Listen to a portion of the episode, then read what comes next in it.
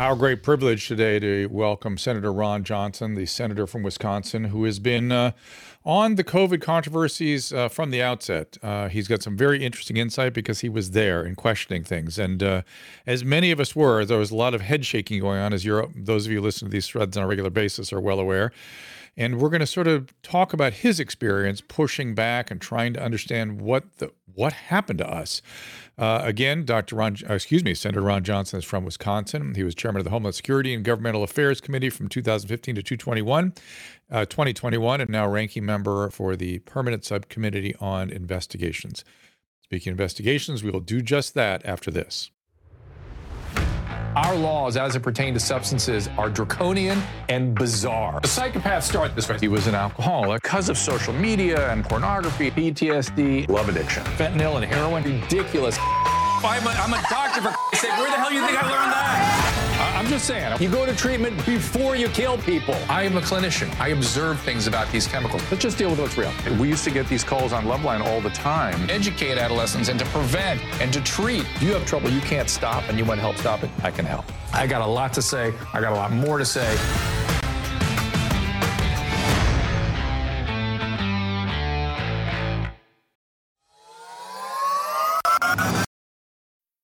Sign up to The Economist for in depth curated expert analysis of world events and topics ranging from business and culture to science and technology.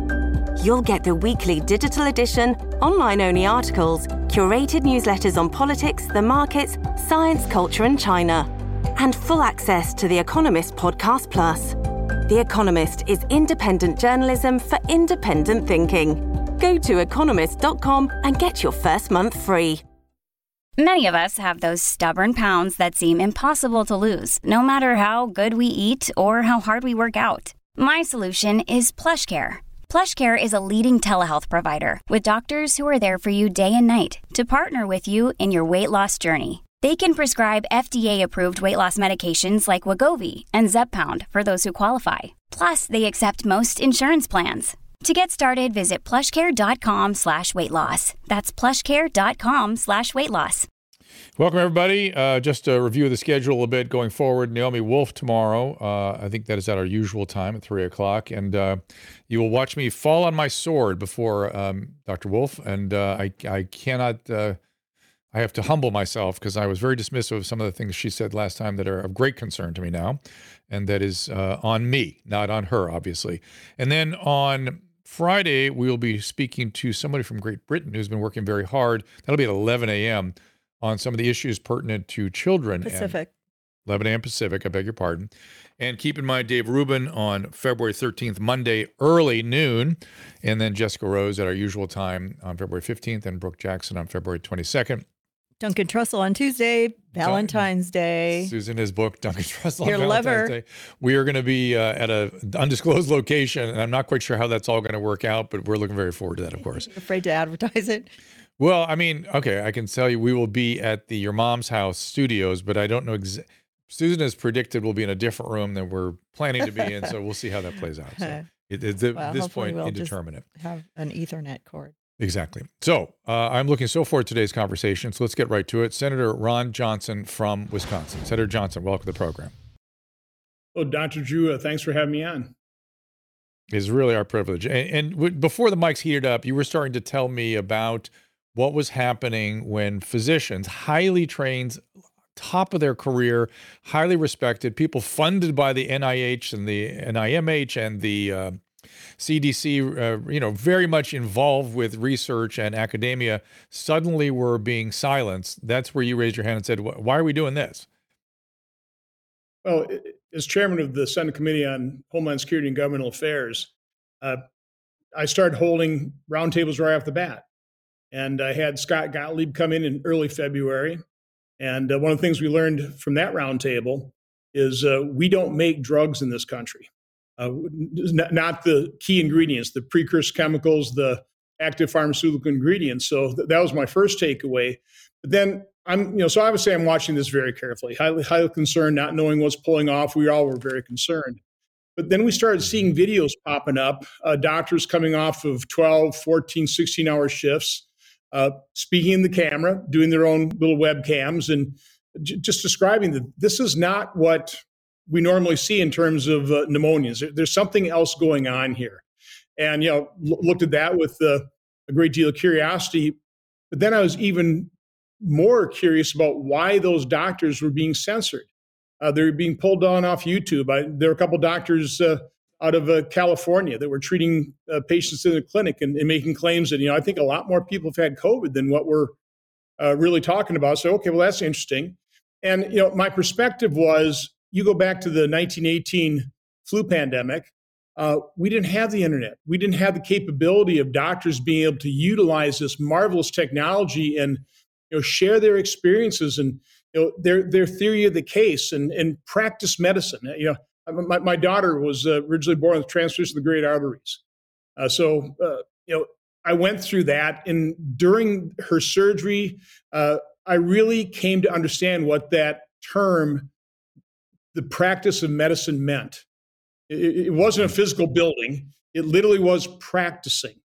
And that's what we should have been doing during the early stages of the pandemic. We should have practiced medicine. We should have had doctors utilize their skill, their, their knowledge, their brain power, and share the experience, but that wasn't allowed. And that's where yeah. my little spidey senses went up and said, something is really wrong here. What's going on? Yeah, that was precisely where the rubber hit the road for me as well. I, I, just have never seen anything like that. At first, I thought all my peers have frozen in place. Normally, you use you, you go to a physician, as you say, because of their practice, but the practice is fundamentally the application of judgment, not knowledge, not evidence based. That's all a foregone uh, assumption, but based on evidence and knowledge, application of judgment for this given individual in this particular situation Patients were being sent home and told to come back when they're dying. I, I, it was the most unbelievable instructions I've ever heard in my life. And doctors were frozen in place, afraid to try things to help patients. To me, that was an alarming reality. It made me brought to my attention something I did not know at the time, which that majority of physicians are employees. And as employees, they were fearful of losing their job and were getting instructions from on high and were afraid to do anything. So that was my first insight. But I'm wondering what was happening at your end of the of the operation, so to speak, at that point. Here you are, you're a senator, you're questioning things. Did your peers try to silence you or mistreat you in any way? No, they you know pretty well ignored me. Um, but yeah, I, th- I think the, the next piece of the puzzle for me was when President Trump, uh, well, first of all, before that, there was a, I think, a state senator in Michigan who was treated with hydroxychloroquine. I know you probably got to put up your, your warning sign, but you know, uh, yeah, and we do. It, it seemed promising, right? And President Trump mentioned it. And so, from my standpoint, isn't it true with just about every, I think every disease? Isn't the general approach is early treatment? First of all, early diagnosis, early treatment, and and re- early diagnosis, early treatment, and then re-application, you know, novel applications of, of already approved substances. And my understanding was we have discovered through talking to people that were in the government making decisions at the time on the health side that they had something like eighty-five thousand doses ready to go. They'd actually pooled it together and were ready to help distribute this stuff to try to do something, to try to help doctors do something. At very minimum, they would have at least seen their patients again. You know what I mean? They would have at least not seen them right. when they were blue. They would have seen them and followed them and helped them. Maybe they would have tried steroids or all these other things we were learning about at the time. Well, first of all, there was a very legitimate fear on the part of healthcare providers, and God bless them. I mean, that's why we were celebrating all the nurses and doctors who had the courage and compassion to treat patients. Not all of them did.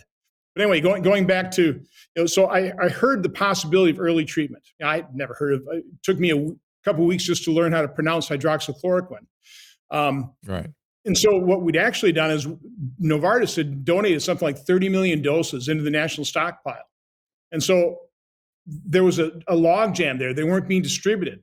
And so, from my standpoint, early treatment made all the sense in the world. I, have always been completely agnostic. I don't care if it's hydroxychloroquine, ivermectin, budesonide. I mean, I'm probably not even pronounces those things correctly. But there literally was a, a large, there was a number of drugs that could have been used for early treatment off label as well as on label. And so early on, we were mainly talking about hydroxychloroquine and it wasn't being distributed. And so I, I literally had uh, uh, the CEO of Novartis Uh, I was texting him back and forth. they were kind of excited about it.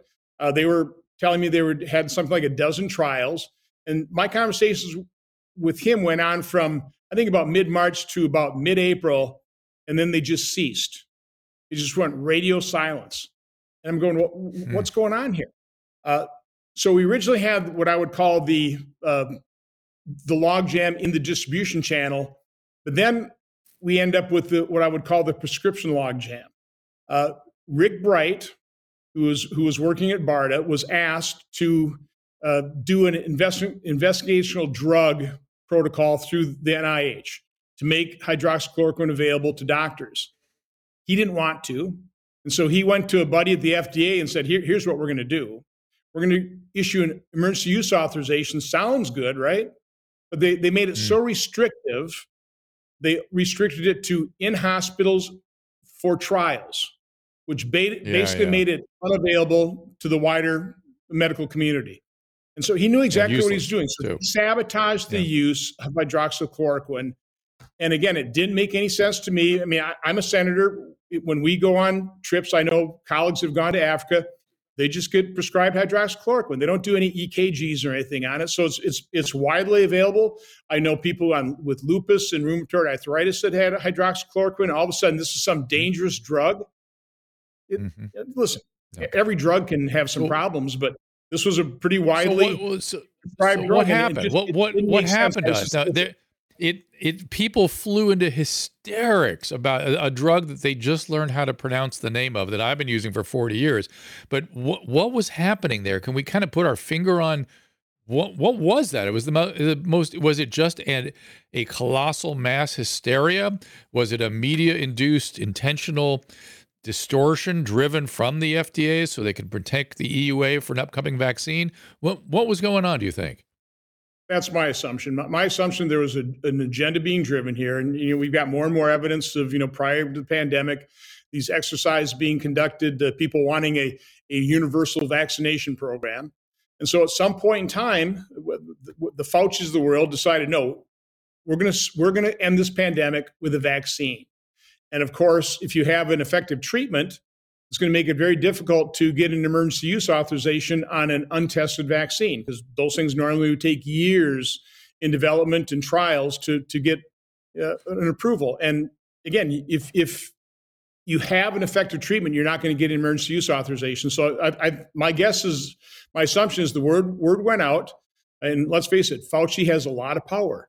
Uh, he he is in control of all these grants. And so nobody wanted to buck him. And so all of a sudden it was just decided on vaccine and no early treatment was going to be considered. And none was. Well, let, even though I was holding it, hearings it, on it and th- things looked promising, yeah. people weren't considering it. As it pertains to that, again, this is still a little mysterious to me. I, I get the evangelism on the part of Birx for her lockdowns and and Fauci for his vaccine but it was such a miscarriage of the basic basic responsibilities of public health. They, they could have been educating people. In fact, I've noticed now their their sort of messaging and commercials and things are starting to get more sort of educational about how to treat COVID, how to survive COVID. I don't know if you have COVID. I mean, there was nasal sprays that could reduce the risk. There was monoclonal antibodies became available. At no point did they say, "Hey, everybody." Stop panicking. In fact, quite the opposite. They said, panic as though this were a nuclear holocaust, which is what we reserve the term shelter in place for. Pretend this is a nuclear holocaust. You should be just as scared as opposed to, hey, let us in public health tell you how to deal with this illness effectively as it comes along. What, that to me was just mind boggling. Do you have any insight into why that happened? Well, again, in the political realm, if you can create a state of fear, you can control people. Uh, I, I, held my first official hearing in May, hmm. and one of the individuals I invited was John Ioannidis because he had done the analysis of the Princess Cruise. And pretty much the data from that little micro study has held true through the entire uh, pandemic. So I, I mm-hmm. had him along with uh, Scott Atlas. Uh, this is the first time I, I, had Pierre Kory testify before us as well. But I really wanted John Ioannidis there because I, I wanted to point out I want to put things in perspective. This wasn't Ebola. about a 40% Right. death rate. It wasn't MERS at about 30%. It wasn't SARS at about 8 Right. to 10%. This was going to be something like maybe a bad flu season, maybe double bad flu season, a dangerous disease, something to take seriously, but nothing to panic over. Uh, certainly, even in the, the Princess Cruise, we realized that the vulnerable, peop vulnerable population was the elderly.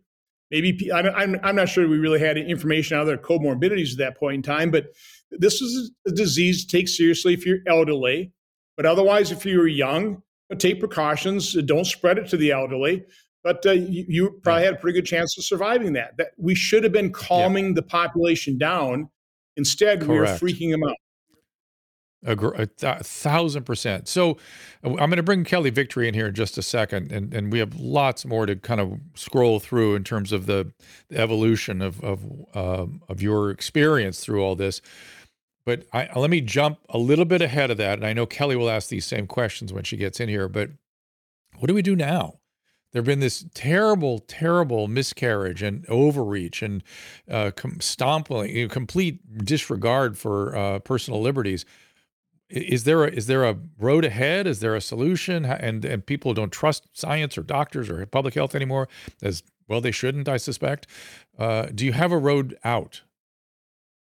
Well, you know, I come from a manufacturing background, so you're solving problems all the time. There's there's a problem solving process. And the first step in solving any problem is admitting you have one and then properly diagnosing it. So in this case, you know, we we do need to do, to use a medical term, a postmortem on this. We we need to analyze what Yeah. went wrong. We need to expose the truth, you know, uncover it and then expose the truth. And let's face it, the, the Mhm. federal health agencies are not being honest. They're not being transparent. Uh, one of the big, biggest impediments we have is nobody wants to admit they're wrong. Now, I, I would argue the body count is way too high from the mismanagement mismanagement of this. They can't afford to be Yep. proven wrong. And Dr. Drew, our big, our big problem is, you know, we're up against the COVID cartel. Uh, the administration, the federal health agencies, big pharma, most people in the mainstream media, the big tech, uh, big you know media social giants uh, or social media giants, they have the power to make it very difficult to be proven wrong. So the first Mm. step is we need to expose and uncover the truth, and then we need to move forward. I, you know, I, I've been telling people before we go, we'll go to break in just a second, but that this this thing, the COVID situation, followed line and verse with the opioid epidemic. It also followed along the some of the psychosurgery excesses. Or and whenever there's an excess in medicine, whenever there's excesses that that physicians perpetrate and then drug companies blow into the sales of those excesses, opioid pandemic being the prime example you always find a small cohort of evangelical physicians who believe they're off to save the world and they have a religious fervor rather than a scientific certainty. And it's uh, untoward harm un, incredible amounts of harm can get uh, can get underway with those folks particularly when they get control of regulatory agencies that oversee the behavior of other physicians who become frayed paralyzed and unable to assert any objection. Uh, again, the opioid pandemic, I fought that for a decade and a half, and uh, I know exactly how they how they do this. I, I just was I lived it. But uh, Ron, Doctor Senator, I want to call you doctor. That's a, that's a sign of respect, sir. I'm so used to doing that from my uh, physician uh, peers that I, I look up to and respect. Senator Ron Johnson is here. We're going to take a little break so I can get Dr. Kelly Victory in here. Uh, she and uh, and Senator Johnson have been talking, and we're going to hear what they've been speaking about and continue to scroll through some of this history to try to make sense of what we've just been through. Again, we'll be right back. Not sure how to say I love you this Valentine's Day? Well, nothing says I love you more than a few minutes of relaxation, and Genucel Skincare does just that. Gives you the luxury gift of feeling like you spent the entire day in the spa, all while, in fact, in the comfort of your own home. Susan loves to feel pampered and special, especially on Valentine's Day, so why not relax with a detoxifying mask and feel amazing after only one use? I know I'm a snob about the products I use on my face. Everybody knows it. Every time I go to the dermatologist's office, they're just rows and rows of different creams retinols, vitamin C cream, under eye cream, night creams. Scrubs. And then when I get to the counter, they're overpriced. All kinds of products that you can all find at genucel.com. I've fallen in love with this product. at a fraction of the price. I've been using Genucel for six months now, and I'm very impressed. Genucel's mask works wonders by pulling out all of your imperfections to make you feel refreshed and looking like you just stepped out of a facial appointment. Order the Dr. Drew package today and try this amazing mask for free. That's right, every single Dr. Drew and Susan package includes a free mask to celebrate you and your loved one on this Valentine's Day. Go to genucel.com slash Drew and enter code Drew for an extra 10% off your entire purchase. Plus, all orders are upgraded to priority shipping for free. That's genucel.com slash Drew, G-E-N-U-C-E-L dot com slash D-R-E-W. Despite the U.S. blowing through the $31.4 trillion debt ceiling this January, the White House and the government still refuses to reduce spending. When it comes to fiscal responsibility, you can't afford to bury your head in the sand. Now would be a great time to consider gold with Birch Gold. In times of high uncertainty and instability, gold is king. Birch Gold makes it easy to convert an IRA or 401k into an IRA in precious metals. Here's what you need to do. Visit birchgold.com slash Drew to claim your free information kit, the info kit on gold, and then talk to one of their precious metals specialists. Think about this. To dig our country out of this mountain of debt, every single taxpayer in the country would have to write a check for $247,000 and of course, they're not, so it's only getting worse. Protect yourself with gold today by visiting birchgold.com slash Drew.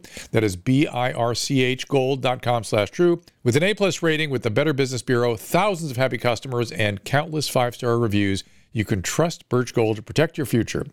Here's what I want you to do. Visit birchgold.com slash Drew today.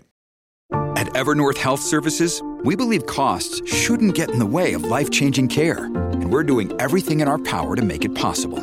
Behavioral health solutions that also keep your projections at their best? It's possible. Pharmacy benefits that benefit your bottom line? It's possible. Complex specialty care that cares about your ROI? It's possible. Because we're already doing it. All while saving businesses billions. That's Wonder made possible. Learn more at evernorth.com/wonder. Some platforms have banned the discussion of controversial topics. If this episode ends here, the rest of the show is available at drdrew.tv. There's nothing in medicine that doesn't boil down to a risk benefit calculation. It is the mandate, of public health, to consider the impact of any particular mitigation scheme on the entire population. This is uncharted territory, Drew. It is uncharted territory, and yet we uh, here we are. Dr. Kelly Victory, I give you Senator Ron Johnson. Thank you, Senator. Thanks so much for being here. I truly appreciate your time, uh, particularly after the uh, riveting State of the Union address last night. I'm sure you've got lots of things going on in uh, in the Capitol today. Um, I want to go back, step back a little bit from where uh, Drew was was going with this in terms of the the why and how do we move out of it, and use uh, for the benefit of of our viewers sort of a loose timeline of events of how things came onto your radar and the different things that you were doing to try to uh, not just address them, demand answers. Whether or not you got them is another question, but you certainly, more than anyone I know in Washington, and I mean this sincerely were absolutely a warrior with regard to saying, wait a minute, we need answers. So you and Drew started the conversation, and I agree where it started, it appears for you in February of 2020, within weeks of hearing about this this novel virus and this uh, burgeoning pandemic was with regard to therapeutics. Um, you clearly were aware that there were physicians who were using some novel therapeutics, but you also were aware, as you said and touched on briefly, this critical issue of our vast over reliance on China for pharmaceuticals. So, speak, if you would, just at least briefly about that issue. It's worthy of its own show in and of itself, but the issue of our reliance on China. Well, my first concern when I heard that there may be a drug like hydroxychloroquine that could work is will we have enough? That's why I contacted the CEO of Novartis. And he started realizing how many billions of doses that are administered a year and you know where they're all produced and and you know how we could obtain them. And obviously, uh, I was concerned that we would not have enough of them. And I really thought the the biggest problem was going to be you know, how do you allocate them properly? You know, how do you ration them?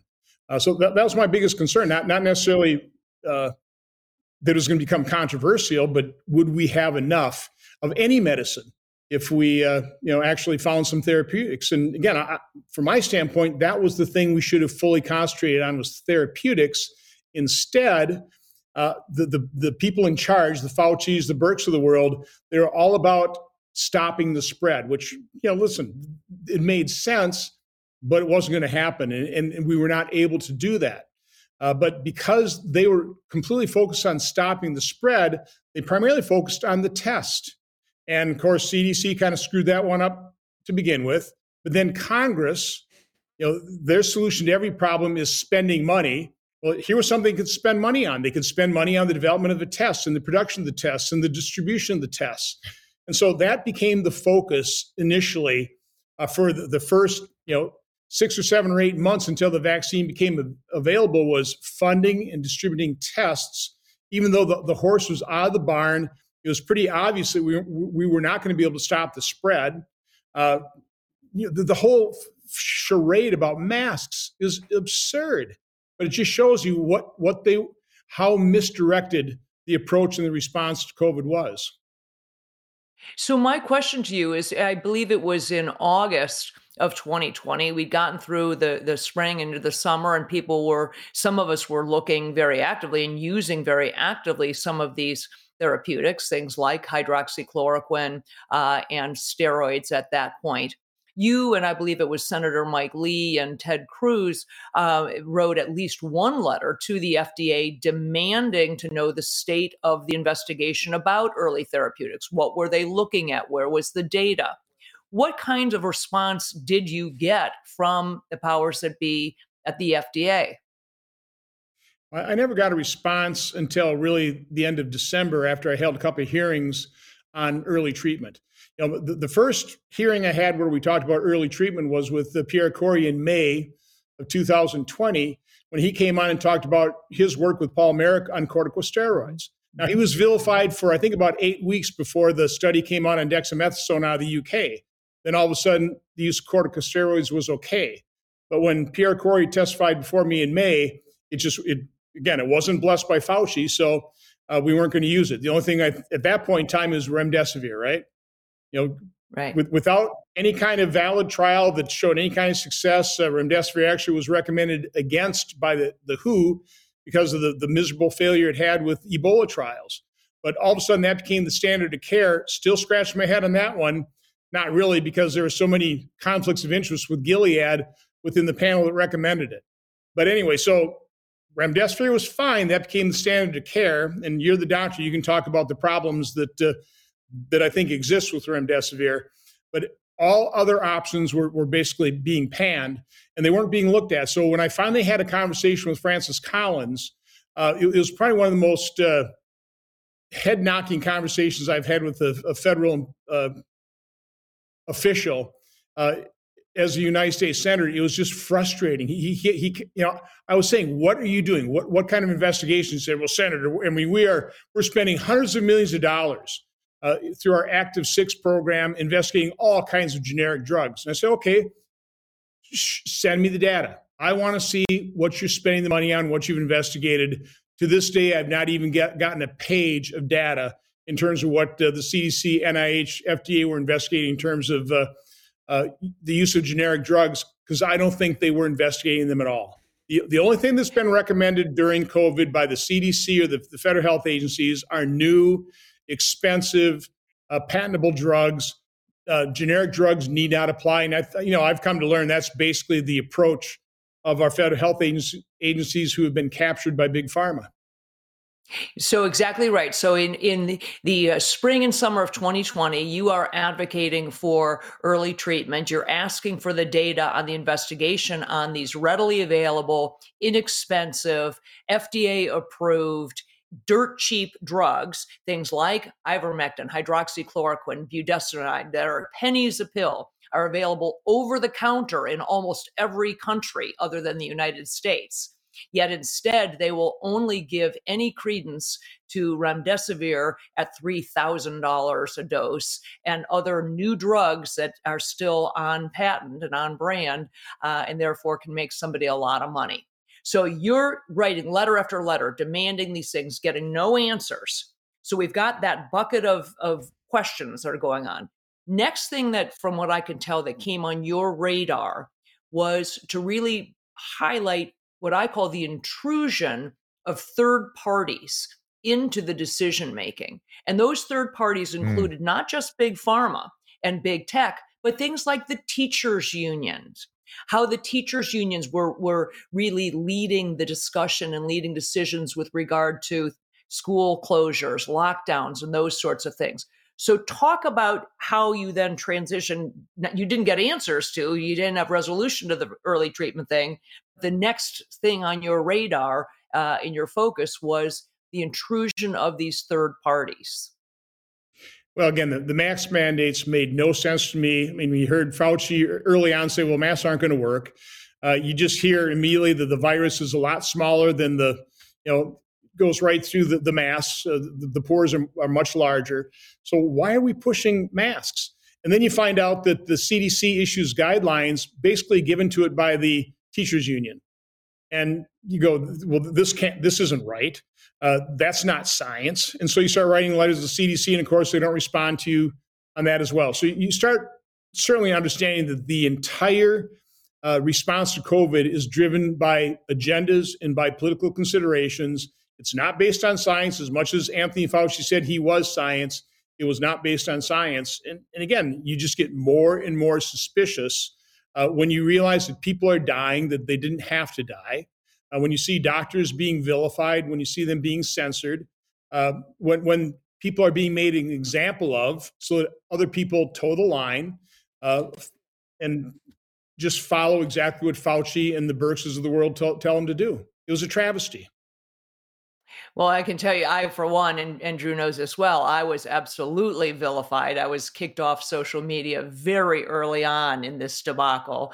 I have uh, defended myself against seven formal complaints against my medical license over these past three years. It's debilitating and exhausting. Uh, they get away with it.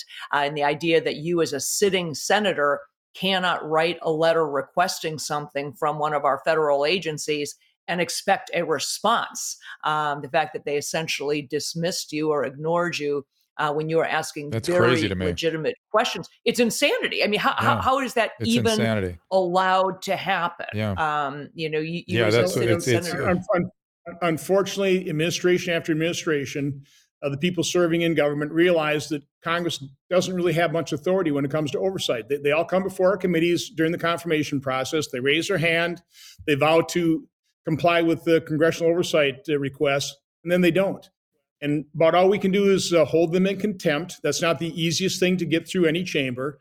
And then once they're held in contempt, you would need a Department of Justice to prosecute them. But as long as the uh, Department of Justice is, is, in control of the, you know, and it is controlled by the administration making the decisions, they're not going to uh, hold anybody accountable. So, you know, Congress has become pretty toothless when it comes to its oversight responsibility and that that needs to be fixed. You know, and this so is can that be fixed? I, am wondering. I'm, I, but, but I'm wondering, uh, for instance, something as specific as before a public health authority can take away civil liberties of massive numbers of people, they have to come before elected officials or a committee or something. Isn't that a simple fix? Is that going to be impossible to get something like that through? Well, let's hope not. It, it's it's one of the things. Hmm. Again, we have to diagnose, find out exactly what happened here, uh, tell the truth yeah. about it, so that we can actually move to a real solution. But you know, from my standpoint, part of the problem here is the doctors should be at the very top of the treatment pyramid, and they have the ultimate responsibility, the Hippocratic oath to the patient. But right now, doctors are being crushed at the bottom. You know, all the bureaucrats, the big pharmas just crushing them at the very bottom of that yeah. uh, treatment pyramid. Mm-hmm. They're, they're, practicing yep. protocols, 100%. which makes an awful lot of sense in most cases, but every human being is different. Uh, you know, yep. Doctors have to have the ultimate responsibility, but right now they don't. Is there yep, any, you know, great. Congress is, you know, controls the purse strings. Is there, are there financial levers that can be applied to groups like the CDC and the FDA to make them responsive to your very legitimate requests for information? Well, unfortunately, the appropriation process is completely broken.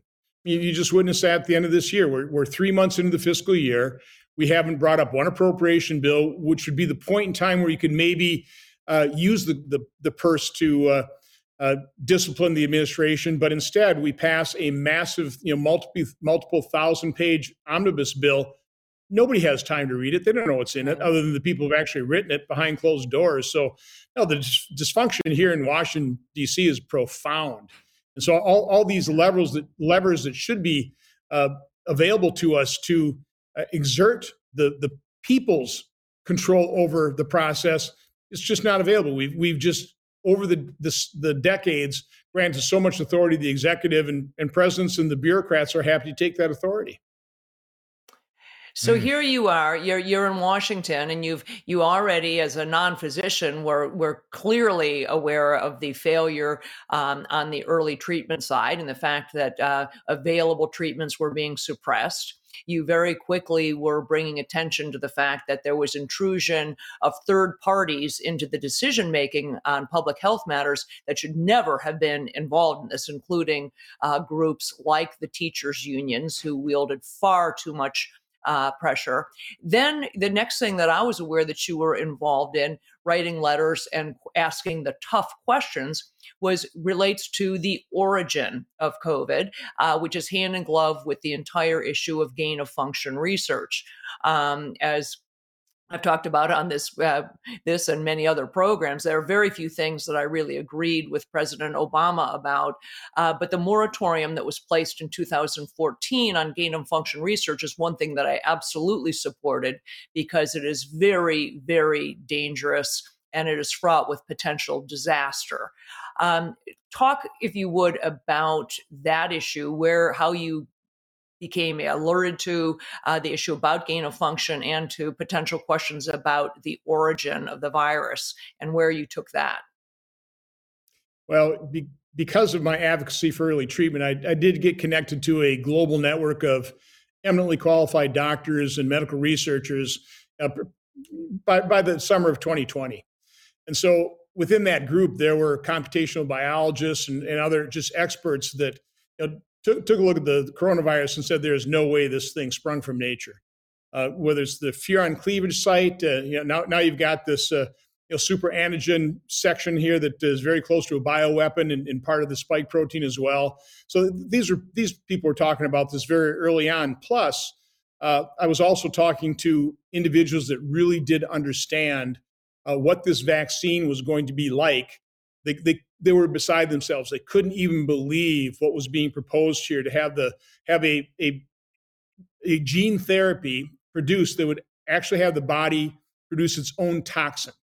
Uh, they, they, just couldn't believe it. So I, I was kind of put on. I, I was already uh, given the warning to be a little concerned about this and, and, exercise caution in terms of pushing this on everybody. So again, I, I was fortunate enough to be talking to just incredibly knowledgeable people with a completely different uh, opinion on on the vaccine and also our approach to uh, uh, how to handle the pandemic. But also when it came to you know what the origin of this thing was, they completely dismissed the natural origin.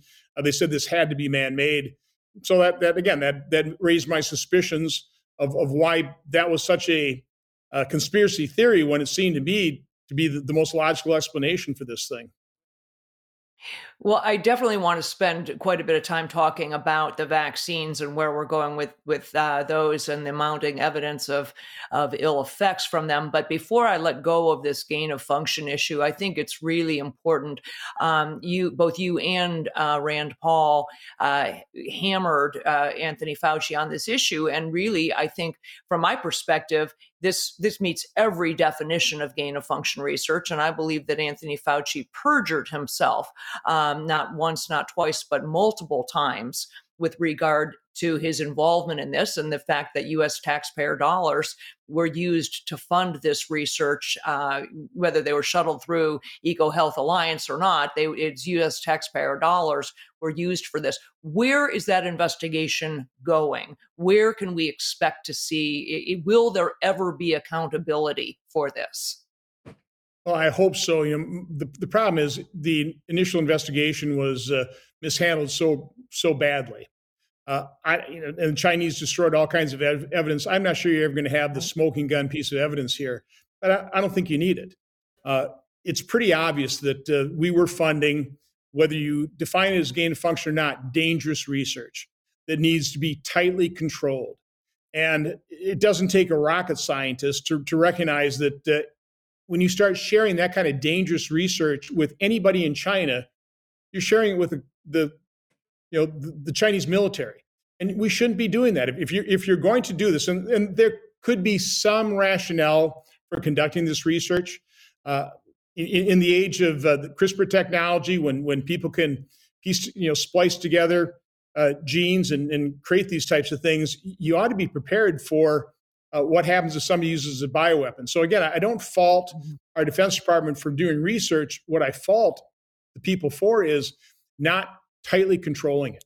And so we, we, we need to understand exactly what happened. We need to tightly control any any type of this research whatsoever. We shouldn't be shopping this out to universities and then shop it out to some of their colleagues all over the seas. This, this you know, this needs to be tightly controlled. And do you think? I have a question, Kelly. If I, could, if I could interrupt. Go ahead. Yeah. Yeah, it's a you know the China keeps coming up. The China's role in this pandemic, you know, continues to loom large. Whether whether it is how they hoodwinked our scientists to believe in their lockdown procedures as some sort of scientific measure that had absolute certainty of of uh, of effectiveness, or how they obfuscated around the uh, origin of the virus so much of this revolves around China, and yet it rarely gets into the conversation except at the periphery. Is is the government the are you guys bringing it into the center, or is it so dangerous and volatile to put them there that people are afraid to do so? No, I don't think so. I think we just don't have the the absolute hard evidence. I mean, my assumption is you know, based on what I've read, it's it's pretty obvious that this thing probably was created in the Wuhan lab.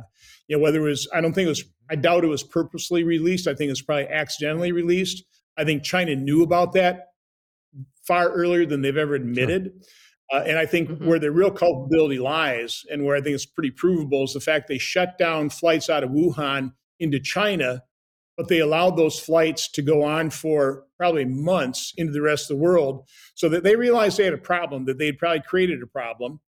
And they wanted to make darn good and sure that they weren't the only ones experiencing the problem. They, they wanted to make sure that every other economy in the world would be hit as hard as they were as well. So I, I think that's, from my standpoint, pretty obvious. But well, thus, uh, thus the lockdown too. I mean, to convince people to lock down is part of that same kind of phenomenology it seems to me. And it was that was the most bizarre thing of all the the the the thus saith the lord when it comes to chinese uh, the, the, with the chinese policy of lockdown. That was the wildest thing. Kelly you and i talked about that way back and it's just extraordinary. Right. Well and Again, there's a reason a global competition that they want to win and one way that you win a competition is you kneecap your competitor and you know, they knew they were going to be kneecapped mm-hmm. with this uh, uh, pandemic. They wanted to make sure everybody else was as well. Yeah. Do you think there will be any uh, any uh, accountability at at least in the United States with regard to the people? Clearly, there are people uh, who who knew about this research that was being done, and and certainly Anthony Fauci is one of them, but he's certainly not the only one. Um, you know, uh, Ralph Baric at you know my alma mater, UNC Chapel Hill, and and Peter uh, Daszak from uh, EcoHealth Alliance. There are lots of people whose fingerprints are on this. The question is where will Congress do you see Congress having the the teeth to to do anything about it, or is this simply are we just moving beyond, moving past? I, think eventually we'll get enough of the truth out where it's going to be pretty obvious exactly what happened here. Uh, through FOIA requests, we have Anthony Fauci's emails now. FOIA, those emails can be heavily redacted. I was grateful that the chairman of the permanent subcommittee, Jon Ossoff, cooperated with me. So we requested those emails in an unredacted form. Now, the agencies didn't really cooperate with us. What they allowed us to do is we, we identified 400 of the 4,000 pages we wanted to look at. And so the agency, HHS, allowed us to review 50 pages at a time in a reading room, unredacted. 50 pages at a time. Now it's taken us over a year. We're down to the last 50 pages. They won't let us look at those. So you, you pretty well know where the hmm. incriminating evidence is. Right. And now the right. House is in Republican hands, and I, I, couldn't get you know Jon to issue subpoenas. We were getting enough cooperation. That's what the agencies do. They slow walk you. They comply mm-hmm. just enough. Hopefully, they can run out the clock so that you never really get to the bottom of it. But now you have House with subpoena power. Uh, those should be the first 50 pages of documents I would subpoena, and maybe, maybe we'll get some more information there. But uh, again, I, I think the House will be pretty aggressive here, and hopefully we'll be able to uncover and expose the truth. From your lips to God's ears. Unfortunately, one of one yeah, of the yeah. one of the problems is you know, and this happens not infrequently. But my area of expertise is crisis management, and when you have the the goalpost constantly moving, you're on to the next crisis. Now we're into the issue of vaccines. So you forget about all of the atrocities that happen with lack of early treatment, and you forget about oh that whole gain of function thing and the whole origin thing. We'll get to that, but but it's it's hard to because you're dealing with today's crisis rightly so i mean this is how you have to deal with what's in front of you but hopefully we will circle back at some point and get answers to those other things otherwise uh, we are doomed. This this is going to happen again. So let's move on to the issue with the vaccines now. You, as much as anyone, are aware of the mounting evidence of ill effects, and frankly, the breaches of standard protocols, standard regulatory procedures from the FDA, from the vaccine manufacturers, and again, obfuscation with regard to you know willingness to actually make the data available. VAERS is the CDC's own system. You've been demanding answers again for over a year now. It, it kind of bring us up to speed where you are in that investigation.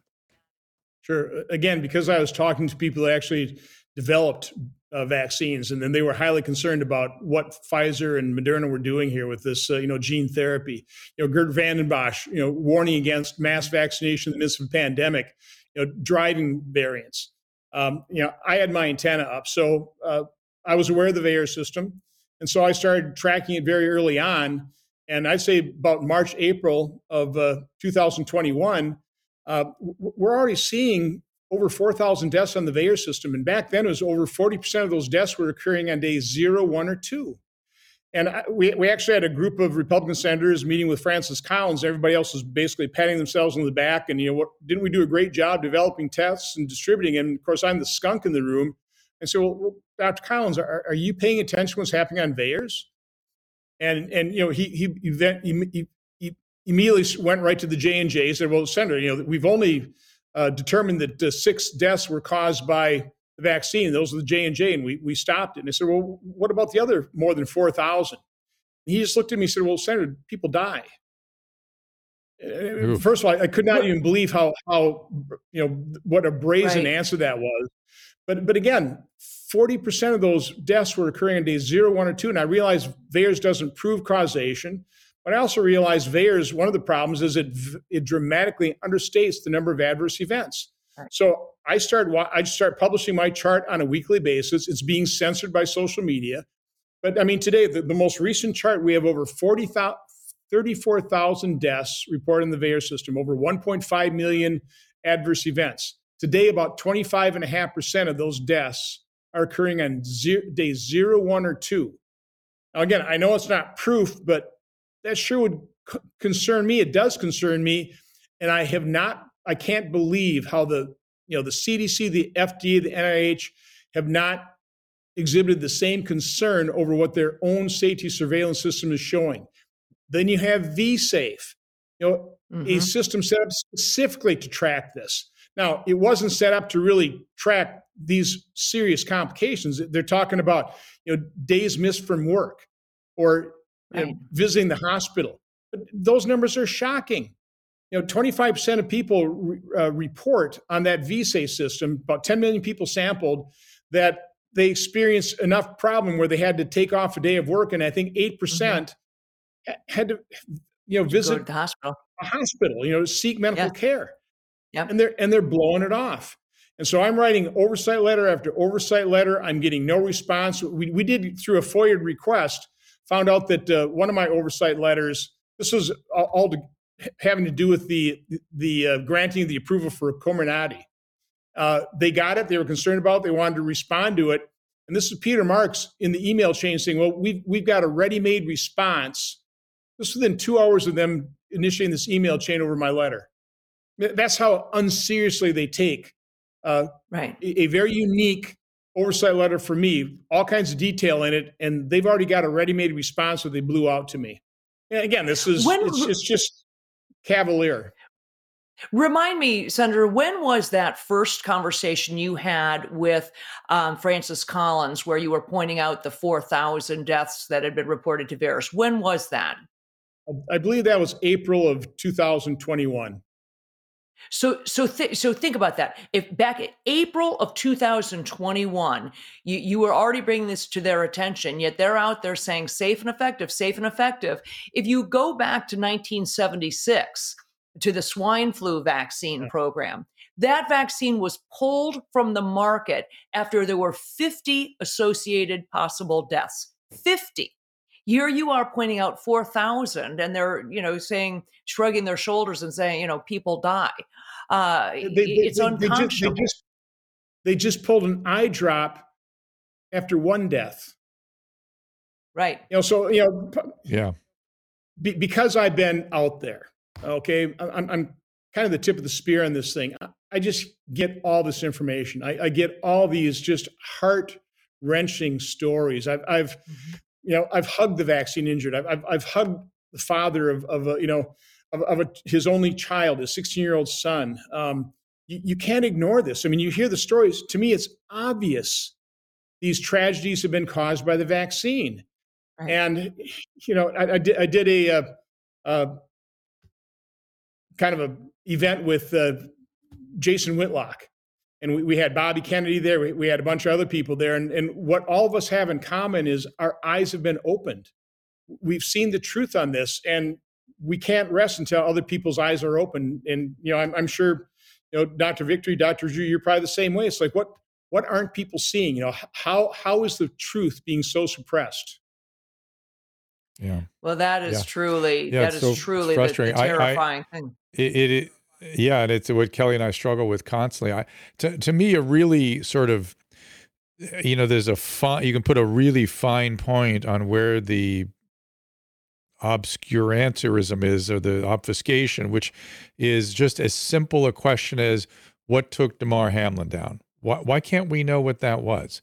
Is there what what is so? I I mean, I, people say, "Oh, he has insurance. He doesn't want his insurance to know." You don't think his insurance know that he dropped dead on the field? They will demand an explanation for what happened, and they will get it. Why can't the rest of us know? It's not like he, you know, he had some embarrassing condition, or that the actual underlying causation is somehow worthy of of um, you know the the HIPAA protection. I mean, he's entitled to HIPAA protection, but you would think he'd want to share it with his peers so the NFL can accommodate any potential risk of other players. And it's complete obscure, complete zero. Well, you know, so one thing I've learned, and and uh, you know, I got introduced to the vaccine injured through Ken Ruettgers, who is a Green Bay Packer Hall of Famer. His wife Cheryl was vaccine injured, so that's how I got connected. Well, af- after the uh, incident with the uh, Buffalo Bill player, uh, we immediately went to this group of uh, sports individuals. Dave Stockton's one of them. We've got somebody from the you know, hockey league, and we went to their players association. We've got a couple, you know, crack cardiologists to you know offer a way of potentially diagnosing this. They're not interested. The, the players unions aren't interested. They don't want to know. The players don't want to know. So they, they don't want to give up a you know three, four, 10, 15 million dollar career. And so, you know, people are putting their heads in the sand from that standpoint, but but this isn't normal. I mean, we hear almost daily of an of a young famous person, whether it's a sports hero or somebody in entertainment, you know, just dying suddenly. And you, they never ask. They never ask the obvious question: Is did they just get a booster? Are they vaccinated? How how many doses have they gotten? They they, they refuse to. When did they have? the when did they have. COVID? Let's take take aim Well, at yeah, COVID as a what- potential cause. Let's Yeah, at least answer that like- question. Or COVID plus It's- booster. It's just, yeah. it's just coincidental. There's an organization called Good Sciencing, and they've been keeping track of all the collapses and deaths from athletes. And they're up to, I think, last time I looked, 1,648 collapses. Uh, 1,100 of those are result in deaths. And that, that compares to studies that the International Olympic Committee has conducted, where it's maybe 20 to 60 per year. Uh, we're up to you know 600 per year. Um, again, this isn't normal, but it's completely being ignored. It's being suppressed. It's being censored as much as possible. Yeah, the, the International Olympic Committee, that study over 38 years found an average of just under 29 deaths per year, or sudden cardiac deaths in elite athletes. And although I will argue, you know, I, I agree with you. I suppose if a NFL player doesn't want to know, that's his his prerogative. I'll tell you whose prerogative it's not. If you're an airline pilot, or if you're a bus driver, or if you're somebody, okay, there are a lot of people out there. The data on airline pilots, we had uh, Dr. Theresa Long uh, as a guest some some months ago, uh, and you're well aware you've had her. She testified in front of your committee on the unbelievable data out of the uh, Defense Military Epidemiology Database (DMED) that showed massive increases in everything from infertility to neurologic complications and certainly cardiac events. She reports that huge numbers of pilots in the military, and one must assume uh, that the FAA is aware of this, is anyone addressing this potentially disastrous situation with airline pilots? Well, it doesn't surprise you. I've written oversight letters. I, I just st- spoke with uh, Bob Snow a couple weeks ago, and I'd written a pretty detailed letter to to uh, the FAA as well. I found out that uh, you know their chief medical officer never even contacted Bob Snow, nor did anybody at American Airlines. And Bob Snow is an American airline pilot who had a cardiac arrest, not a heart attack, a Mhm, cardiac right. arrest six minutes after landing his jet. Um, now he he has no heart damage. He has no he he didn't have you know uh, blocked arteries. He his heart just stopped, and of course that's concerned with myocarditis. You know, screws up the rhythm, uh, the the electrical uh, con- conduct. Again, you're the doctors, okay? And and with a burst of adrenaline or something like that, apparently that's could stop a heart. But you know, again, I'm, I'm not a doctor. I don't fully understand these things, but as a layman, I can understand them. But we're not asking the questions. We're not exploring it. There's a complete lack of curiosity. The agencies, the heads of the agencies, the heads of the airline, they just don't want to know because they force these vaccines on everybody, and that's that's part of the problem. Nobody wants to admit they're wrong. Members of Congress don't want to admit they're wrong, pushing these things on their constituents. Doctors don't want to admit they may have been wrong. They really, you know, strongly recommending a vaccine that might have killed somebody or resulted in, in a lifelong disability. Nobody wants to admit they're wrong, and so they're all burying their heads in the sand.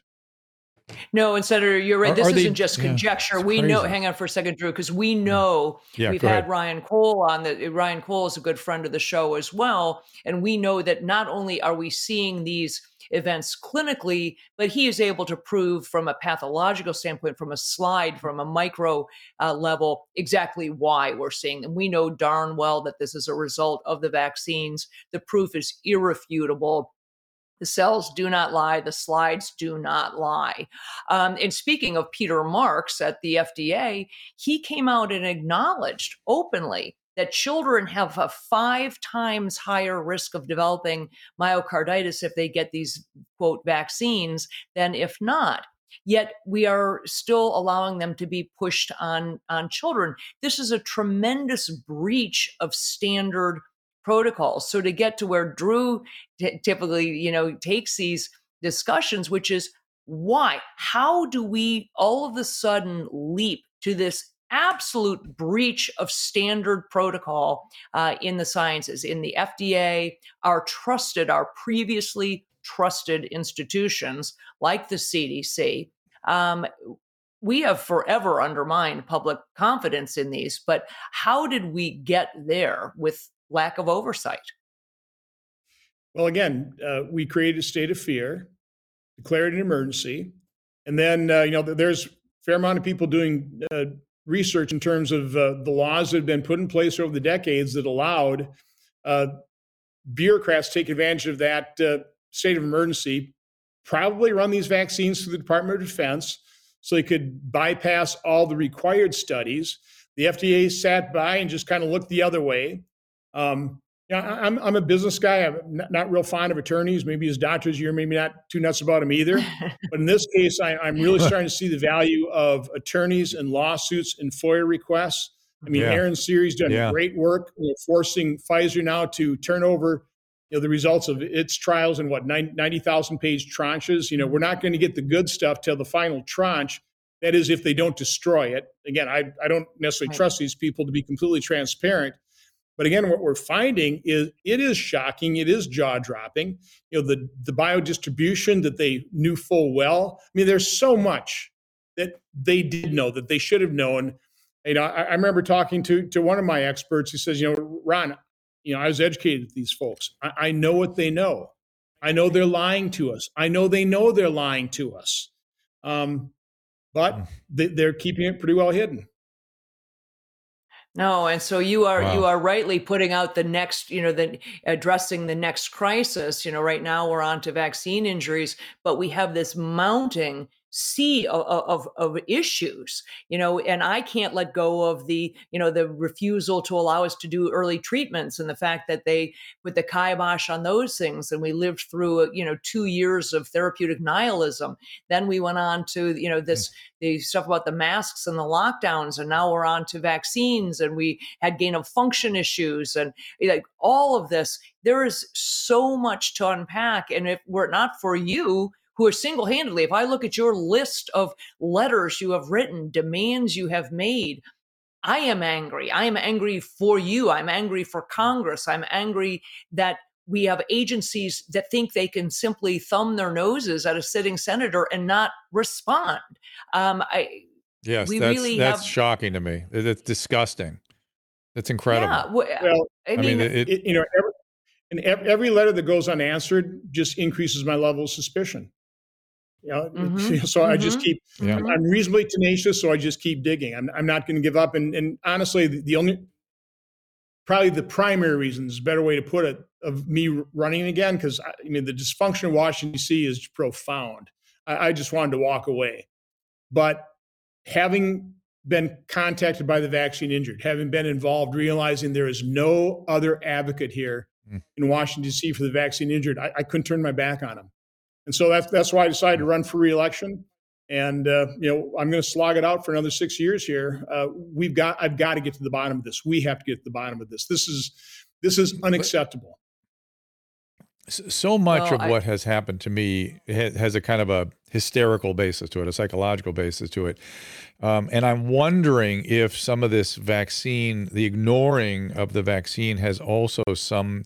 You've you've, you've mentioned the things that are certainly certainly sources of motivation, but I'm wondering if psychologically, if people are just adjusting in their head and going, "Well, this was we were this was so horrible. This was such a a, a horrible uh, pandemic that I'm just willing to accept a lot of death and destruction from this vaccine if it gets us out of it. And I don't want to address that potential on one side. And then the other side, I wonder is does somebody know something about COVID and its adverse effects that they're not telling us? I always wonder is there something. Uh, they, they keep sort of tilting towards that and talking about myocardial effects and neurological effects, but it never really bears fruit. And so, on one hand, I wonder if we're getting information hidden about COVID. The other, I'm wondering how we address the psychology of people being willing to accept the unacceptable in the face of a pandemic that was not as bad as their emotional memory tells them it was. Again, I, I go back to the basic human tendency that you don't want to admit you were wrong. You know, so so people don't want to admit that they were wrong to listen to the Anthony Fauci's of the world, uh, to be so freaked out yeah. by this thing. Uh, 70% yeah. of Americans have got the vaccine. I mean, listen, I, I tread very lightly. I, I, don't tell people all the things I know. I just don't because I don't want to scare them. Uh, pe- people don't want to, you know, th- even think about the, well, maybe I made a bad decision here. Maybe I should have used exercise a little bit more caution. Uh, maybe I shouldn't have, you know, got the jabs and, and, and you know, two or three booster doses. Uh, they don't want to believe that maybe they've got a ticking time bomb. You know, I, I, I mm-hmm. hope that's not the case. I mean, I've got a couple kids who got uh, vaccinated. They wouldn't listen to me. Um, they, they believe Fauci. I, I, realize I'm not a doctor. So I, am hoping and praying that all my concerns uh, don't come to fruition. That, uh, you know, the, the, vaccine injuries really are, it's kind of the luck of the draw and, and uh, it, it's very specific. Uh, again, I'm not a doctor, but uh, again, I, have just talked to so many. I, have got real serious concerns here. Yeah. Well, I, I, can't tell you how much I, I appreciate. You can do. We Drew and I can continue to highlight this to bring voices to the lay people to have these open forums, and we do it regularly it's been eh, critically important. I think we've had uh, many folks who have been censored and silenced, uh, scientific people who have who have the data. They know where the bodies are buried, uh, and people like yourself who have been tireless in Washington. You can do the piece that uh, certainly that I can't in Washington, and so I appreciate you taking the slings and arrows uh, in Congress on on our behalf. Please don't stop. Please keep you know, tipping the windmills, try turn over these rocks, get these, yeah. you know, expose yeah. this stuff. Because if you don't, I don't know who can. Well, listen, all I'm looking for is the truth. Um, I, am right. like everybody else. I'm, I'm hoping my, my worst fears aren't realized, but we have to get to the bottom of this. We have to expose the truth, and we have to. I have to believe the truth has its own power. And we have to find some way to get the media to report this honestly and thoroughly with, without uh, going immediately dismissing anything that uh, runs counter to what they've been fed. I, I don't know how you get there. I mean, uh, except except by letting them lose their audience and uh, offering on digital platforms like this alternative uh, sort of places for people come for information. They, they need to talk to the vaccine injured. Uh, and I've, I've advised the vaccine injured get organized, insist that you meet with your members of Congress, go them go to them tell tell them your stories. You know one thing we haven't talked about is just the travesties that occurred within hospitals. The, the other yes. thing i hear just countless stories that they're just they're heart-wrenching. Uh, mm-hmm. family members going and begging hospitals just try it.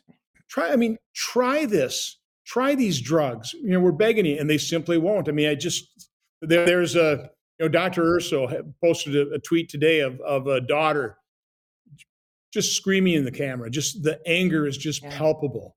Uh, we actually need more people to, to tell those types of stories, and, and maybe it'll awaken members of the media because we need we do need the media to be honest about this and have their eyes open as well. One of the ironies, the great a- ironies I will tell you about the, about uh, these drugs, uh, Senator, is that had hydroxychloroquine and ivermectin and budesonide not been FDA approved, all of them would have been available to patients under the Right to Try Act, Donald Trump's Right to Try hmm. Act. Mm. It was the fact that they're mm. FDA approved, the fact that they're so darn safe, the fact that we have decades of safety data behind them that made them not available. Think of the irony of that. Mm. Well, I, I normally Crazy. don't do this, but you have to understand I'm the champion of that bill. That, that's my bill. You know that that was after meeting a, a woman with uh, ALS and having met with the Goldwater Institute. I I, right. I decided to champion that, and I, I shepherd that through Congress. So that what what, what I'm yeah. got right now is right to treat, which should not be mm-hmm. necessary, mm. but uh, right. we need to obviously enact a law so the doctors can utilize their full off-label prescription rights and, and on-label. I mean, yes. that's part oh of the God. here. There are all kinds of drugs yeah. that were used yep. that could be used on-label to to treat the inflammation, the, the clotting. Mm-hmm. That, they weren't mm-hmm. even allowed to treat it. You know, in, in my second opinion event, we had Dr. Paul Marik, you know, just a, a, an eminently qualified critical care specialist, tell his story about how the hospital took away his ability to use the, the drugs he was using to save patients. His death rate was half that of the other people in the ICU, and they took away the drugs, but they left him with his patients. Mm. And he testifies so his hands were tied, and all he could do is sit by and watch his patients die. Right. Again, I've heard countless stories from family members that the world needs to hear. They need to understand what happened, and Yeah. we need to fix it so that never happens again. You know, Kelly, it's a, Amen. it, uh, Senator Johnson's idea is a very good one. And Susan, I'll, I'll throw this to you, but we should talk to some of the people that Senator Johnson has heard from and, and put them on these programs. You know, get three or four of them in across an hour and let them tell their stories Yeah. so people can can hear that. I think it's a good idea. I agree. I agree. The vaccine injured need a All right. voice. You know, part, part of the Senator problem. Johnson, we we s- go Let- me just say, Senator Johnson. the vaccine injured, the ones that suffer the neurological, unless they're paralyzed, they look too healthy. And so, doc, and a lot of the neurological industry uh, injuries are with women. And so they go into their doctors because the C- CDC hasn't acknowledged vaccine injuries, and the doctors just think it's all in their head. So, Mhm. so it's even it's Yeah, a even very worse. close friend of mine- So isolated. Yeah, it's I know. horrible for them. I know. Uh, I, I we've been working with uh, you know, long hauler researchers since the beginning of this thing, and they have a whole cohort of these folks. And a dear friend of mine got a vaccine injury. He was sick for a year, couldn't walk a block, and he's willing to be interviewed. So there- there's a lot of people willing to step up and tell the story. But Senator Johnson, we're going to wrap this up right here. We so appreciate. Oh, including me. I was vaccine injured. There's a picture of my uh, raccoon eye. That I didn't woke- do it. that I woke up with after the um, after the Johnson and Johnson vaccine, which is a sign of a consumptive coagulopathy, which is what was killing people with the J and J vaccine. So here you go, and uh, and I knew I'd have a terrible reaction because I react to all vaccines. Well, first of all, thanks for having me on. Thank you both for what you're doing, Dr. Drew. Thank you for opening your mind. You know, I'm talking to Dr. Kelly. You I know I you've not necessarily been, been agreeing all the time, but uh, you're willing to listen, and that's what we need. You know, science is about being Yeah, skeptical. I- Yeah, I, absolutely. I, I and I one thing this virus has taught me is you know hubris and certainty is the en- enemy, and openness and thoughtfulness and critical reason is is the solution. And so I I'm I'm evolving my thinking you know as we're going along here, and I've learned something from everybody, including yourself. And we very much appreciate you being here and fighting the fight you're fighting. And whatever we can do to support you, I hope you let us know. well, thank you. Have a great day. Stay well. Thanks. Thank Thanks you, again Senator for Ron being Johnson. with us. And and then Kelly, uh, Jessica Rose, and uh, Brook coming in next couple of weeks. Yes, we've got Jessica, Ro- Dr. Uh, Jessica Rose next Wednesday, the 15th, and then the following Wednesday, the 22nd, uh, Brook Jackson, who's the whistleblower from, or a whistleblower from Pfizer, uh, with some, both with some great stuff to report. So should be two terrific shows coming up. Great, Kelly. Thank you so much, and uh, we will see you. Uh, Caleb or Susan. Anything from your guys' standpoint? You're all good. Duncan I can wrap it Trussell up. on Oh, Valentine's Duncan Day. Trussell on Valentine's Day and Naomi Wolf tomorrow. So And then somebody on so- Friday, All the, the woman from England. Yes, I, I'm speaking to a woman who runs one of these organizations that are- that got the. Um, I'm blanking on her name right now, but she um, was the one that really got the UK to stop giving vaccines to kids. They, they've they've taken that mandate Yeah. away. Well, Uh, g- give my regards to Naomi. Naomi Wolf has, uh, yeah, my regards to Naomi. She's got great information about the impact on uh, on women and fertility On women. Uh, with these shots. So, Yep. big Yep. deal. And and I was a little dismissive. I was a little dismissive last time I talked to her. You didn't- and uh, you- yeah, I you didn't like to- her I- ideas. I need well, some of it was like, mm, but now I need to fall on my sword full on. So I will do so. And she's still taking heat. We also have to have the uh, the uh, Fuck It Bucket show with Kelly at the end of the month. We need to figure out who that's from. Absolutely. The oh, I've got it some good. Bucket, bucket. Yeah, I have lots of other good uh, guests in the in the queue here. Some really some really good folks, Uh, physicians and non-physicians who, again, know they know where the bodies are buried. So, uh, good people to have. Wildness. All right, Kelly. We'll see you All uh, right. next Wednesday, and uh, everyone Sounds else. good. Uh, we will see you tomorrow at three o'clock Pacific time and ele- uh, eleven. Let me double check this. Uh, it's either eleven or twelve. 11 on Friday. 11 a.m. on Friday Pacific times. They're all Pacific. Pacific times, of course. So we'll see you tomorrow at three with Naomi Wolf. Ask Dr. Drew is produced by Caleb Nation and Susan Pinsky. As a reminder, the discussions here are not a substitute for medical care, diagnosis, or treatment. This show is intended for educational and informational purposes only. I am a licensed physician, but I am not a replacement for your personal doctor, and I am not practicing medicine here. Always remember that our understanding of medicine and science is constantly evolving. Though my opinion is based on the information that is available to me today, some of the contents of this show could be outdated in the future. Be sure to check with trusted resources in case any of the information has been updated since this was published. If you or someone you know is in immediate danger, don't call me, call 911. If you're feeling hopeless or suicidal, call the National Suicide Prevention Lifeline at 800 273 8255. You can find more of my recommended organizations and helpful resources at drdrew.com/help.